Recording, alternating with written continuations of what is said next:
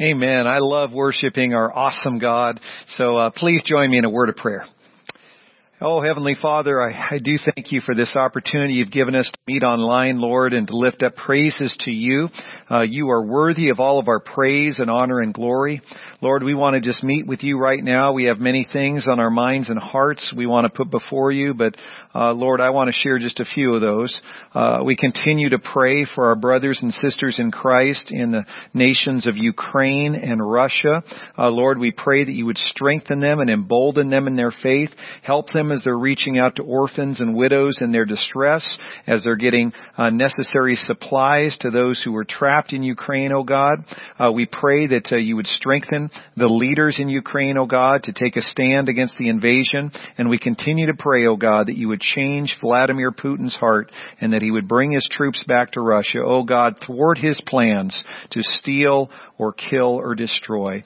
And Lord, I pray for everyone who's dealing with illness right now, those that are dealing with difficulties in their relationships or financial challenges, Lord. The gas is so expensive and, uh, Lord, everything seems to be getting more costly these days. So I pray for those struggling right now uh, with some of these different issues. God, give them strength. Continue to provide for them. Uh, show yourself, oh God, to be such a good and faithful provider.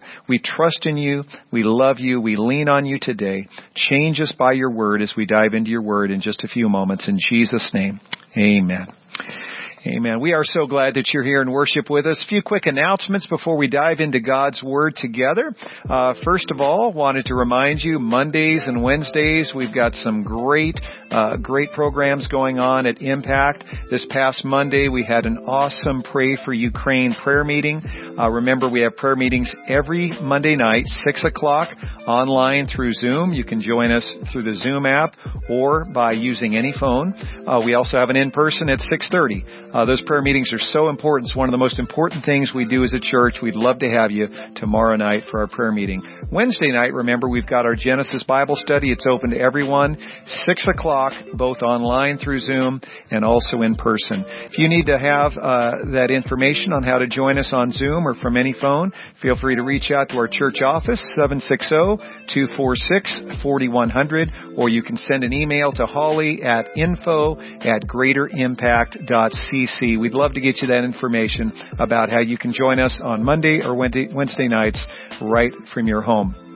Coming up in just five weeks is Easter Sunday. Can you believe it? It's coming up fast, and so we've got an Easter invitation challenge, both for those who join us in person and for those of you who join us online. We're encouraging you to invite new friends and family to join us for our Sunday morning services between now and Easter Sunday. If you let us know you brought a first time visitor with you for the first time to this online service, we will be happy to enter both your name and that friend's name name into a drawing that we'll be doing on Easter morning. We had three great prizes donated to us as a church, a $300 cruiser bike, a $200 gift card for the local Christian bookstore, and also a little tyke slide for one of our little ones. So uh, we'll enter your uh, name and your friend's name into that drawing, which we'll do on Easter morning uh, if you're inviting friends or family as first-time visitors to join you right here online. We'd love to hear that you did that today.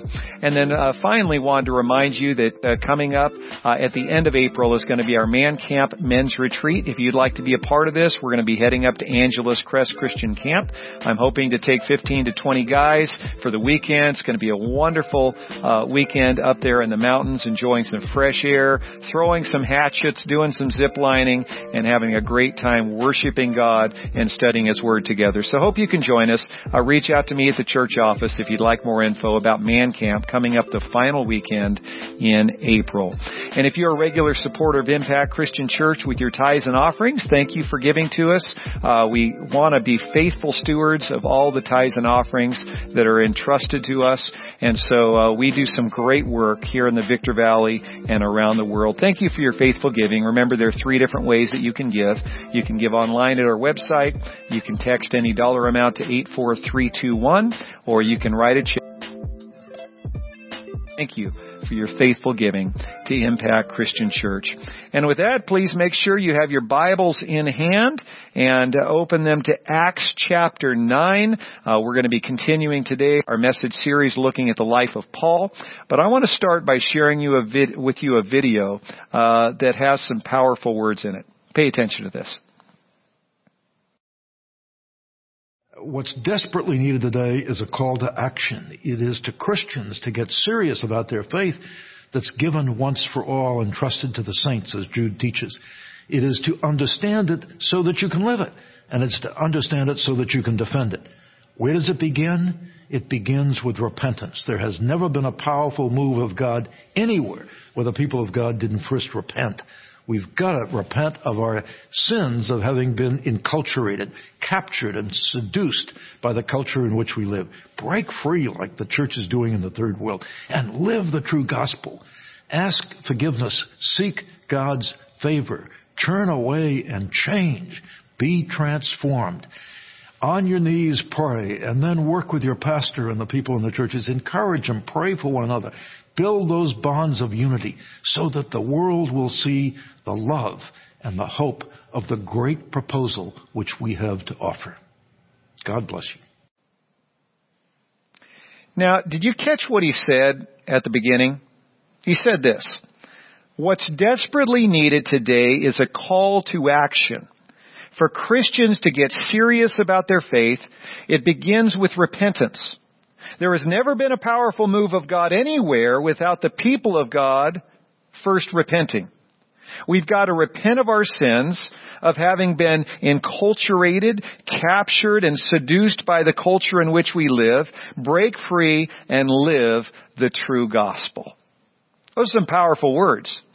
But do you know who this guy is that spoke these words? That's Chuck Colson. You may recognize those of you who've studied politics that this Chuck Colson is the same Chuck Colson who was one of the most ruthless political operatives of the past 50 years. Chuck Colson was White House advisor for President Richard Nixon. He was President Richard Nixon's hatchet man. Behind the scenes doing all the dirty work that he needed to do, whatever it took to defame Richard Nixon's opponents and make his friend and president look good. He was President Nixon's hatchet man.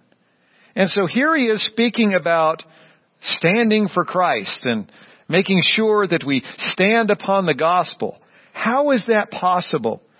Well, near the end of President Nixon's first term in office, Chuck Colson gave his life to Jesus Christ. And he decided that he was going to, from that point forward, be an honest man. And so he resigned from the Nixon administration and he proved that he was on that he was serious about being honest because about a year and a half into Nixon's second term, Chuck Colson voluntarily pled guilty to obstruction of justice in a matter related to the Watergate scandal. And so Chuck uh, Colson served a seven month sentence in Alabama's Maxwell prison. Years later in his book Born Again, Chuck Colson wrote these words. He said, I found myself increasingly drawn to the idea that God had put me in prison for a purpose and that I should do something for those I had left behind. And Chuck Colson did do something. In 1976, a year after he was released from prison, he founded Prison Fellowship, which is now the nation's largest Christian nonprofit ministry to prisoners, former prisoners, and their families. Every Christmas season here at Impact Christian Church, we take part in Angel Tree. We're one of thousands of churches that, that take part in that ministry. Angel Tree is that wonderful uh, program where we buy Christmas gifts on behalf of prisoners and we give them to those prisoners' kids on behalf of mom and dad who are incarcerated. Thousands of churches do this every year. Angel Tree is a ministry of prison fellowship a ministry that was started by a man who was one of the most ruthless, dishonest political operatives in the past 50 years in Washington DC. A man who was Nixon's hatchet man. This is the man that God used to create a prison ministry that has impacted millions over the last 40 years. Hmm. God doesn't just save hell-bent sinners as we saw last week. He recruits them to change the world. That was true of Nixon's hatchet man, and it was also true of a young Jewish hothead and thug named Saul. Both Chuck Colson and Saul had a Damascus Road experience with Jesus Christ, and they were never the same again. This morning, we're going to continue our new message series called The Life of Paul, and I've named today's message, The Road to Damascus. The Road to Damascus. Although Paul went on to write half the books of the New Testament and planted over a dozen churches on two different continents, remember from what we studied last week in, in Acts chapter uh, 7 that uh, Saul didn't start out so well. In his early years, uh, Saul went by the, Paul, I should say, went by the Hebrew name Saul. So Saul and Paul in the book of Acts, same guy. And when Saul of Tarsus first appears in the book of Acts, he's supporting Stephen's lynching. He's supporting Stephen's lynch mob as they stone him to death. Think about that. Over the past 2,000 years, there have been millions of Christians martyred for their faith. But the very first Christian to be martyred for his faith was Stephen in Acts chapter 7. And for that first Christian martyrdom, Saul was right there holding the coats of those who were killing him, cheering on Stephen's murderers. There Saul was cheering on our brother in Christ who laid down his life for Christ. Think about that. In Acts chapter 8 verse 1 it says Saul was there giving approval to Stephen's death. Then in verse 3 it says Saul began to destroy the church going from house to house. He dragged off men and women and put them in prison. The Living Bible translates the first part of verse 3 this way. Paul was like a wild man going everywhere to devastate believers. The Greek verb used here was used in Bible times to describe a wild boar who was wreaking havoc and ravaging a vineyard. That same word was used of a ravenous wolf who was mangling his prey. That's the word used to describe Saul there in chapter 8 verse 3. Pastor Chuck Swindoll, I think, says it really well.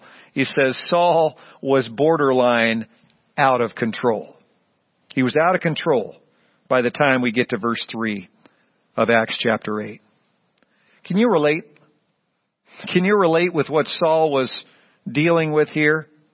In, in hindsight, some of you can see that there was a time in your life when you were like a wild man, borderline out of control. Uh, you were uh, like a wild woman, borderline out of control. Some of us used to be pretty wild, didn't we?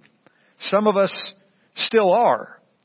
And all of us know others, maybe family members, maybe friends, maybe coworkers, maybe a student we go to school with, maybe a neighbor who's right now a wild man or a wild woman living a life that's out of control.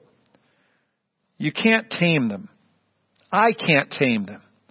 But in the Word of God, we see that God Himself, Amen, He has the ability to tame the wildest man and the wildest woman who are borderline out of control. Well, Saul's story continues in Acts chapter 9, verse 1. So make sure you're there in your Bibles. Acts chapter 9, verses 1 through 22 records Saul's conversion on the day on the uh, road to Damascus. Luke, the author of the book of Acts, records Saul's conversion to Christianity, but later in the book of Acts, uh, Luke does something that's really, really interesting. Two more times he records Saul's conversion right from the mouth of Saul. Over in Acts chapter 22 verses uh, 2 through 16, uh, he shares uh, Paul's own account of his conversion while he was speaking to a crowd in Jerusalem. And then finally over in Acts chapter 26 verses 9 through 20, Paul shares his testimony with Governor Festus and King Agrippa. So as Luke writes the book of Acts, in these 28 chapters, he records three different times Saul's conversion. Do you think maybe Luke felt that was an important thing for you and me to understand and know the details about? Each of these three accounts adds a, a bit more detail to the prior one, and so Acts 9 gives us a wonderful overview of Saul's conversion to Christianity. But in Acts chapter 22 and Acts chapter 26, we're given a, a few more details. So here's what I want you to do. I want you to jot down these three passages and on your own time, a little bit later this afternoon, I would love for you to read each of these accounts of Saul's conversion because each of them is so, so powerful. Now this past week, I, I did something that took a little bit of time, but I'm hoping it'll be fruitful for you today. I looked at each of these three accounts of Saul's conversion, and I combined them into one account. And so, over the next few minutes, I'm going to read for you a combined account of the first half of his conversion experience, the part when he's on the road to Damascus. After he leaves that road and goes into Damascus, we'll look at that next week, Lord willing, the second part of his conversion. But I want to share with you over the next few minutes these three passages. Once again, jot them down. Acts chapter 9, verses 1 through 22. Acts chapter 22, verses 2 through 16.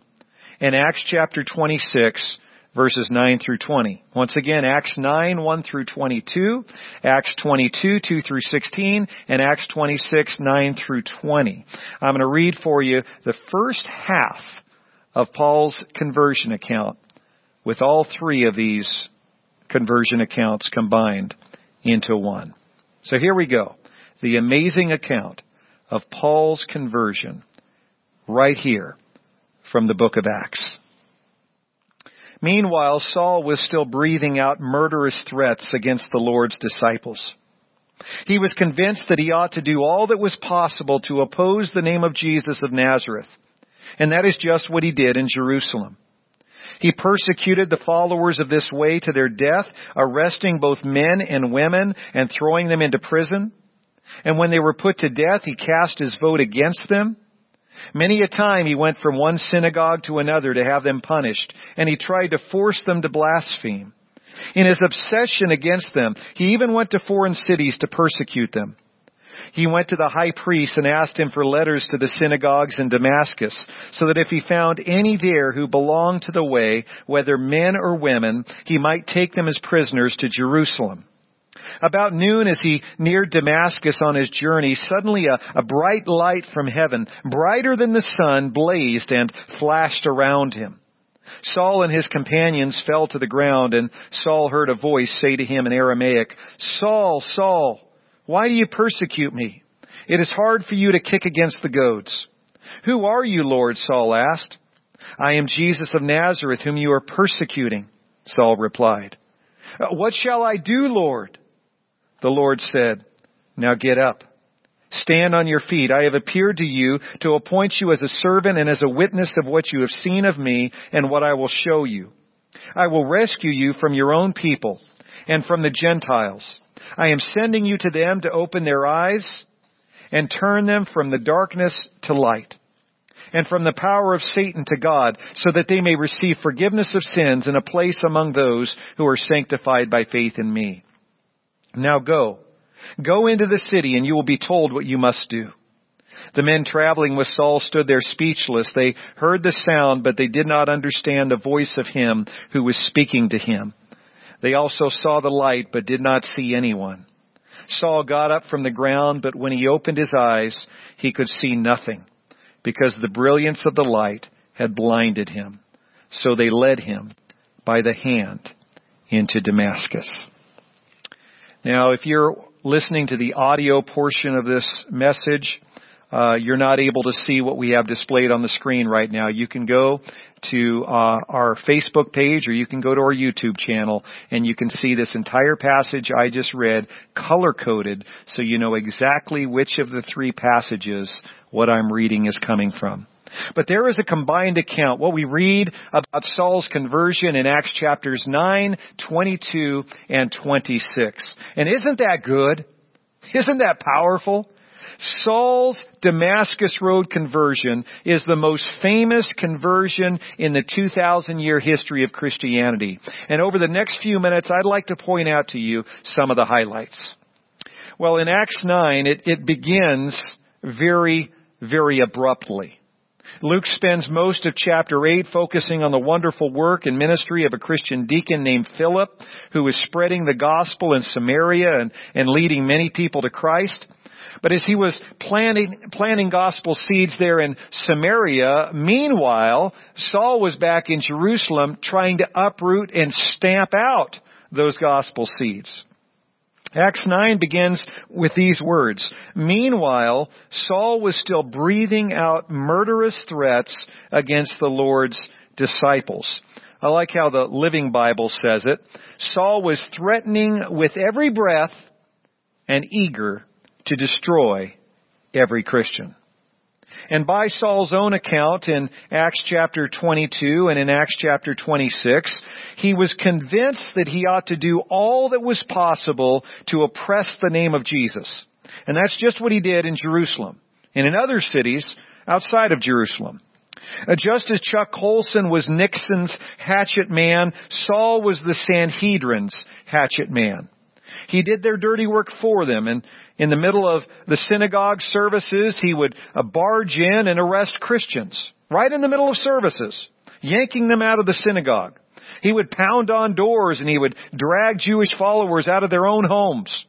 And once they were arrested, Saul would try to force them to deny the name of Christ. Some he would whip, others he threw in prison, others he tossed to the mob to be murdered. And when he heard that many Jewish Christians had made their way to the ancient city of Damascus, some 150 miles from Jerusalem, Saul didn't care that it would take him upwards of a week to get there.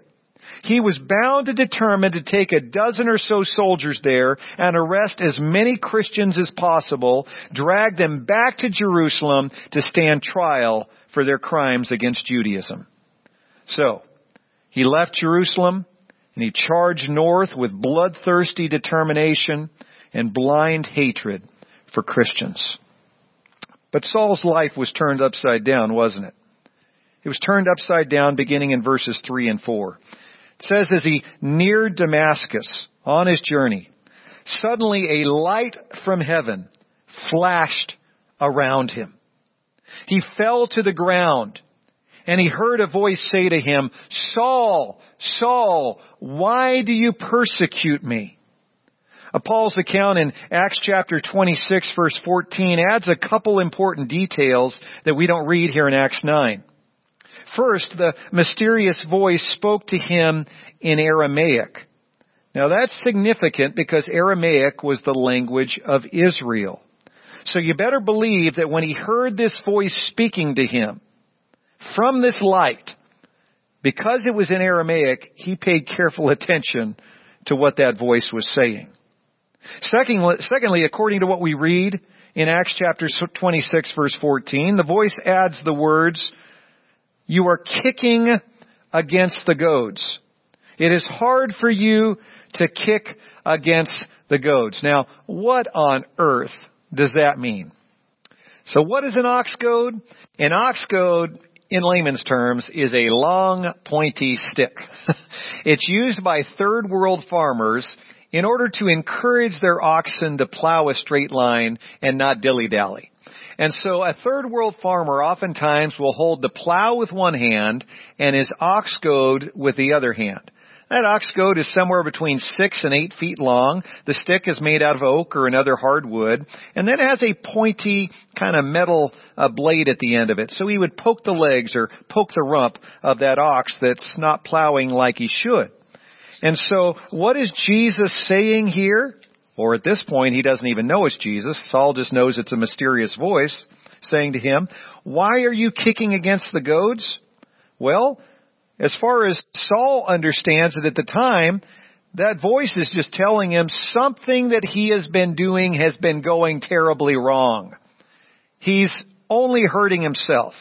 Uh, I'd like to say we could say it this way.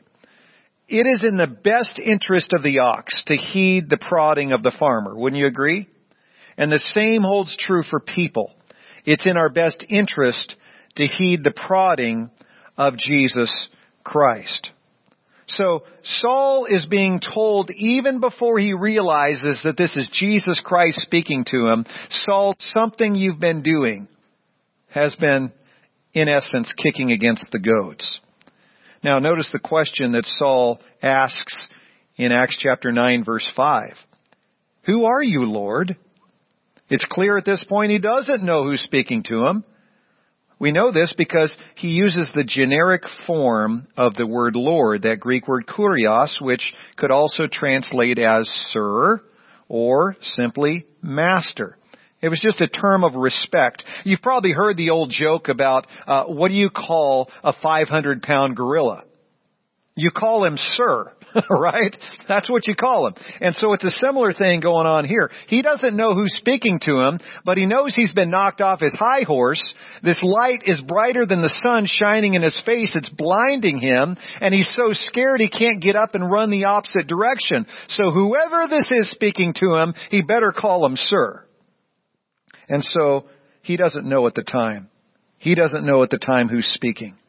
And so the voice continues, Why are you persecuting me? Huh. Why are you persecuting me? He asks, Who are you, Lord? And the voice responds, I am Jesus of Nazareth, whom you are persecuting. In that moment, Paul's world turned upside down. Undoubtedly, he had all sorts of thoughts swirling through his head. He had these thoughts swirling through his mind and heart. I imagine he said to himself, Oh my God, what have I done? What have I done? In a matter of seconds, the light of revelation shined in Paul's wicked heart. Ever since that very first Easter Sunday, Saul had been convinced that Jesus was dead and his followers had just made up this cockamamie story about him rising from the dead. But here Jesus is alive and well, talking to him. Paul couldn't wrap his mind around how wrong he had been. Paul was thinking to himself, how could I have been so blind? And Jesus' light of revelation reveals not only that he is alive, but that when Saul had been persecuting Christians, Saul had actually been persecuting him. Here on the road to Damascus, notice what Jesus isn't saying. He doesn't say, Saul, Saul, why are you persecuting Christian men? He doesn't ask him, Saul, Saul, why are you persecuting Christian women? What does he ask? He says, Saul, Saul, why are you persecuting me? I imagine Saul's mind was racing back in this moment to what King David wrote in Psalm 51 verse 4 after he was found out about committing adultery with Bathsheba, having her husband murdered. Remember what David writes in Psalm 51 verse 4. Even though he had sinned with Bathsheba, even though he had killed her husband, King David writes, Have mercy on me, O God, against you and you only have I sinned and done what is evil in your sight so that you are proved right when you speak and justified when you judge. Saul must have been thinking to himself, how could I have been so wrong? I haven't been sinning against man. I've been sinning against God's chosen Messiah. And on the road to Damascus here, Jesus' light of revelation reveals that Saul had been kicking at the goads for quite a while. Saul's encounter with Jesus Christ on the Damascus road is without a doubt a watershed moment. But it isn't the first time Jesus has tried to get Saul's attention. It seems clear that Jesus had been working on Saul for a while.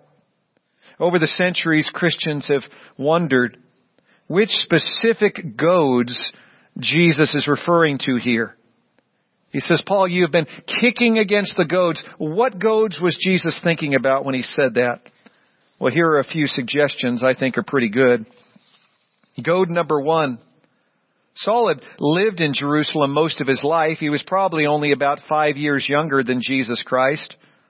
And so having lived in Jerusalem most of his life and knowing that Jesus had gone and ministered in Jerusalem publicly at least half a dozen times. Certainly Saul had heard some of Jesus' teaching. Perhaps he was there when Jesus made that little whip and, and drove out the money changers. Maybe Saul was there in the temple courts when Jesus was there. And that woman caught in adultery was thrown before him and, and Jesus said, let him who is without sin be the first to cast a stone at her. Jesus showed her mercy. Maybe Saul was there that day. Certainly Saul would have been there when the huge crowds were gathered on that Palm Sunday when Jesus crested the Mount of Olives and descended into Jerusalem on that little burro and he cried and wept over Jerusalem. Maybe Saul was there that day. If Saul was there any of those times, certainly it had made some sort of impact on him. But in his stubborn pride, Saul had rejected Jesus' teaching. He was kicking against the goads. Goad number two. The murder of Stephen was likely a second goad. Sure, Saul was casting his vote against Stephen and cheering for his murderers as they splattered his blood in the street. But certainly Stephen's final words rang in Paul's mind and heart. Remember at the end of chapter 5, see and make sure I have the right chapter, end of chapter 6, it says that as they looked in the Sanhedrin at the face of Stephen, his face was like the face of an angel. Saul was most likely there that day. He saw Stephen's face. And then at the end of Stephen's sermon, he's drug out into the street, remember? And they pick up rocks and begin to stone him. Saul was right there. The coats were at his feet. He could see Stephen. And he heard what he said with this peace resonating from his, his countenance. He said, Lord Jesus, receive my spirit. He wasn't screaming in pain. He wasn't recanting his faith. He wasn't saying, hey guys, I was wrong, forgive me, I, I, I, was a little too dogmatic about this Jesus guy. He simply says, receive my spirit, and as he falls on his knees and is about to die, the last words uttered by this man are, Lord, do not hold this sin against them. On his deathbed, he's forgiving his murderers. Saul heard those words. Certainly it had some sort of impact on Saul. And goad number three. Every time Saul went on a rampage, barging into synagogues and pounding down doors to arrest and haul off Christians, in all likelihood, a few of those Christians caved to the pressure and recanted their faith on some level. But he couldn't help but notice that the vast majority of Christians didn't recant their faith. Saul observed that both men and women, time and time again, stood strong in their convictions and freely submitted to beatings and imprisonment and even death for the name of Christ. Certainly at some point during his rampage, uh, he had Psalm 116:15 ring in his head. Precious in the sight of the Lord is the death of his saints. Saul was kicking against the goads. When he listened to Jesus speak, if he did hear him speak in person, he was kicking against the goads. When he stood there cheering on the murderers of Stephen and heard what Stephen said on his deathbed, he was kicking against the goads. And when he arrested Christians, even though there was fury on his face and fury in his words, at some level, it must have been sinking in what he was doing. He was kicking against the goads. And finally, finally, here on the Damascus Road, Jesus speaks and Saul listens. At long last, he stops kicking against the goads and he really, really listens. And we're so thankful that Saul doesn't simply listen. He also obeys. In Acts 22, verse 6, Actually, Acts 22 verse 8, Paul shares with us some more important questions that he asked on the road. One in particular, Jesus revealed that Saul was persecuting him and Saul asks a follow-up question in Acts 22 verse 8, a question that's not recorded for us there in Acts chapter 9. He asks this question, what shall I do?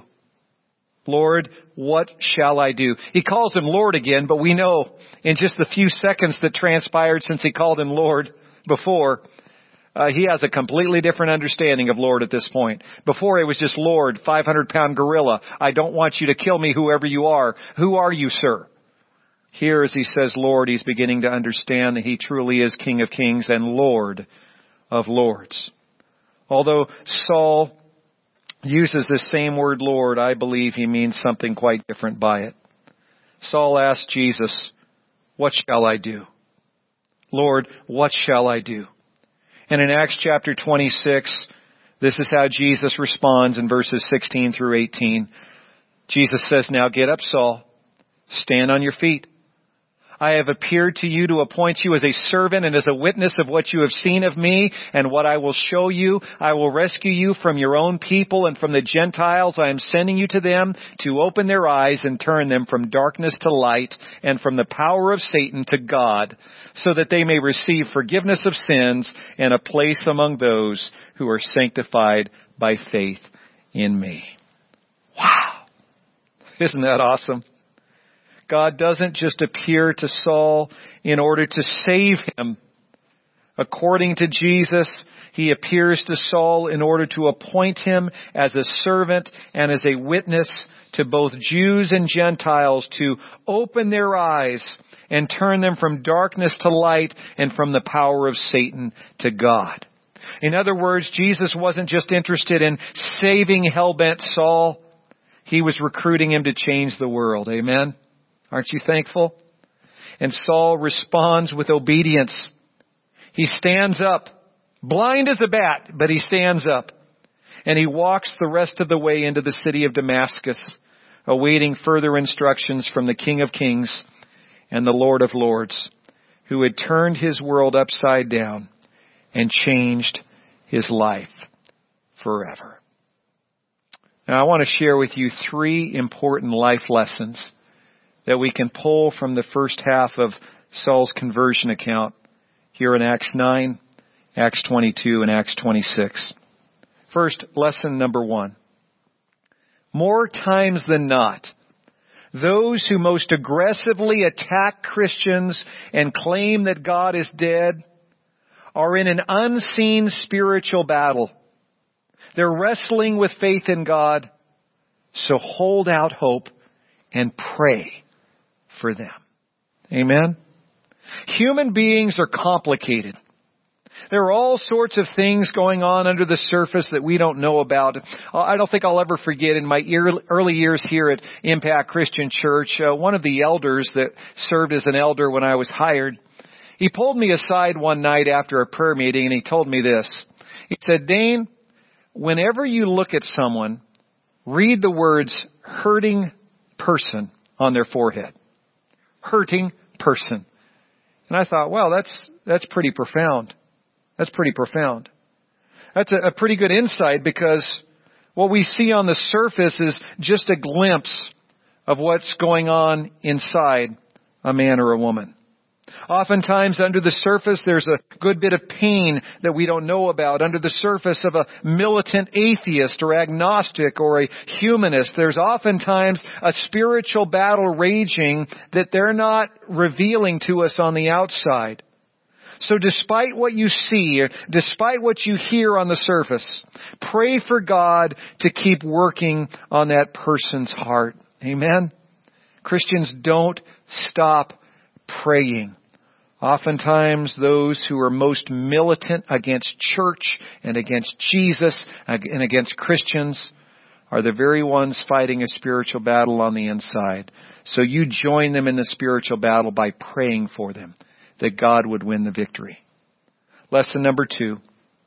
Like Saul, we're no match for God. Because He loves us, He will relentlessly goad us until we willingly submit to Him. The great British author C.S. Lewis shared some deep insights about how God worked on Saul there on the road to Damascus. C.S. Lewis said that God was like a divine chess player, systematically and patiently maneuvering his opponent into a corner until finally Saul conceded. Checkmate.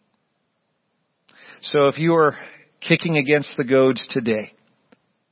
I encourage you to knock it off. Knock it off. Stop kicking against the goads. You're just hurting yourself and in all likelihood, you're hurting other people around you as well. Stop resisting God. He has been called the hound of heaven for a reason. If he wants to have you in his kingdom, he will hunt you down until he corners you. And he will have his way with you whether you like it or not. Sooner or later, he'll catch up to you. So stop being so stubborn. Saul learned that the hard way, but you don't have to. Jesus basically tells us today, you know what? I want you in my kingdom. We can do this the hard way, or we can do this the easy way. I don't know about you, but the hard way with God never works well for me.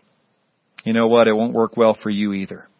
Save yourself and others a whole lot of pain and heart weight, heartache. Submit to God. Finally, lesson number three. On the road to Damascus, Jesus Christ didn't just turn a wolf into a sheep. Praise God, He began turning a wolf into a shepherd. Isn't that just like God? Remember those words used to describe Saul in Acts chapter 8 verse 3. He was on a rampage, like a ravenous wolf, like a wild boar, ravaging Christians. He was a wild man.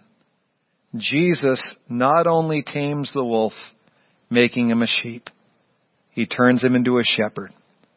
What an awesome, mighty God we serve. He did that for Saul, and he still does it today. Lord Jesus, we come to you right now and we thank you for the privilege of being saved by you. But Lord, you don't just save us so we can be a sheep and just go around saying, bah. Lord, you don't just save us. I don't think I've ever bad in a prayer before, Lord. I hope you're okay with that. Lord, you didn't just save me to, to make me a sheep, Lord. You saved me in order to make me a shepherd. Lord, to, to be able to lead others to Christ. To be able to do something in this life of mine that's so much bigger than me. That's so much more important than me. Lord, you've called us to a great and awesome purpose to spread heaven in our little corner of the world, to love others and serve others and share Christ with others. Thank you, Lord, for this great purpose you've given us. And I pray that you would find us faithful. Embolden us to pray for those around us who seem to hate you the most, who seem to be the most disgusted with church, who seem to be the least likely to ever be saved. Lord, help us to, in an undaunted manner, Lord, pray for them with persistence and vigilance because we believe, oh God, that just like Saul, Many of them have been fighting the spiritual battle on the inside that they haven't let on about. Lord, they've been kicking against the goads and it's been painful and it's been hurtful. And Lord, they're getting closer than ever before to the point when they're going to have a Damascus Road experience. So Lord, help us to be persistent in our prayers for them.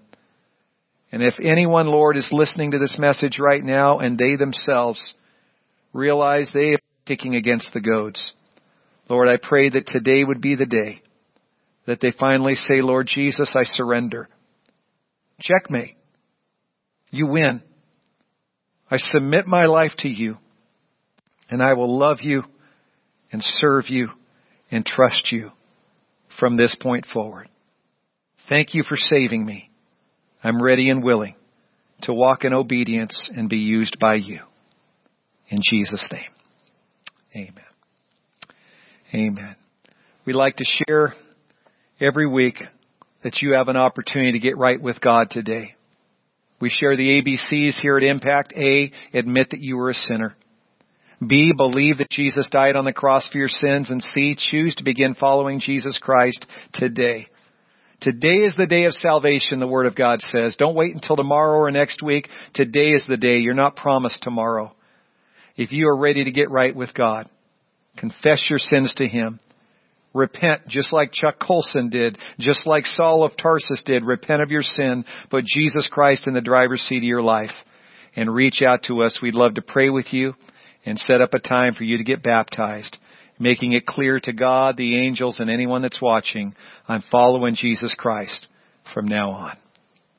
Oh, those of you who have already made that decision, I'm so glad that you joined us for this broadcast as well. We serve a great and awesome God. Remember this week, don't kick against the goads. It's painful and you ain't gonna win a battle of the wills against God. God is gonna win. His will will be done in your life. And so submit to Him this week. Obey Him, trust Him, and love Him with everything you've got. And be His vessel to pray for those around you who need Christ. And be the mouthpiece of God to share the good news with them. God bless you as you serve our Lord this week.